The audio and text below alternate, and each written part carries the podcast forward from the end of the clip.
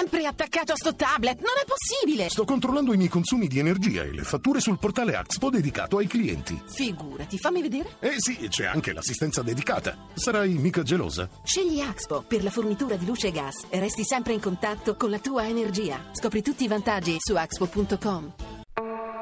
Mondo Motori.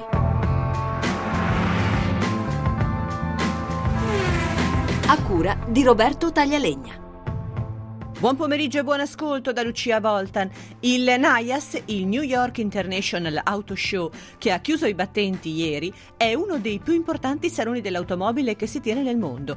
Le novità più interessanti nel servizio di Giovanni Sperandeo. Più che un salone dell'automobile, il New York International Auto Show è una vetrina globale del settore, dove design, tecnologia e motori si fondono con un tocco di glamour che ben si addice a Manhattan, il distretto cittadino dove sede la rassegna e dalla quale si lanciano sfide mondiali.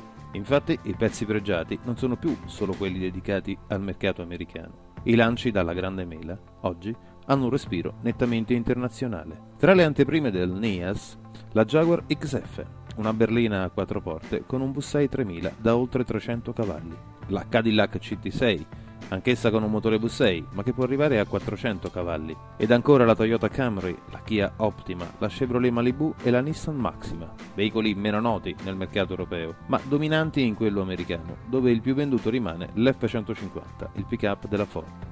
Lasciando le berline ci tuffiamo nel segmento SUV, sempre molto apprezzato nel continente al di là dell'Atlantico. La Toyota ha presentato il RAV4 ibrido, auto ecologiche anche per Lexus con la quarta generazione di RX e Mercedes con la GLA. Potenza e lusso per la Range Rover, che a New York ha messo in mostra la Sport, che nella sua motorizzazione più alta presenta un V8 5 litri da 550 cavalli. E spazio anche per le super sportive con la McLaren 570S e la Porsche 911 Turbo, supercar sbarcate nella terra di Kit.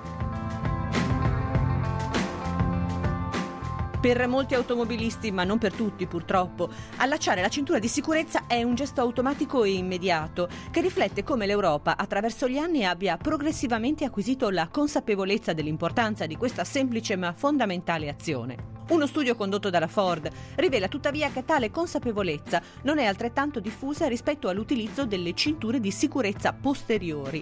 La ricerca condotta su un campione di 7.100 adulti europei ha evidenziato che in generale un europeo su tre, e in particolare un italiano su due, non indossa le cinture di sicurezza posteriori nonostante le leggi locali ne impongano l'utilizzo a tutte le persone a bordo. Questo tipo di negligenza è più frequente tra gli over 40, mentre i giovani sembrano essere meno imprudenti. Secondo l'European Transport Safety Council, nel 2012 le cinture sono state determinanti nel salvare 8.600 vite, mentre nel 2013 il 60% delle 1.900 vittime degli incidenti avvenuti in Europa non indossava la cintura di sicurezza.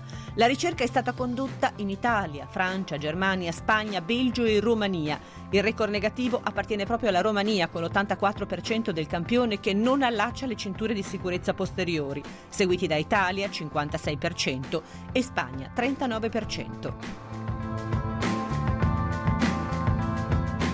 E anche per oggi abbiamo concluso. Se volete riascoltare questa ma anche le altre puntate, potete farlo al sito radio1.rai.it. Mondo Motori torna mercoledì prossimo, sempre dopo il giro delle 14.30. Buon pomeriggio.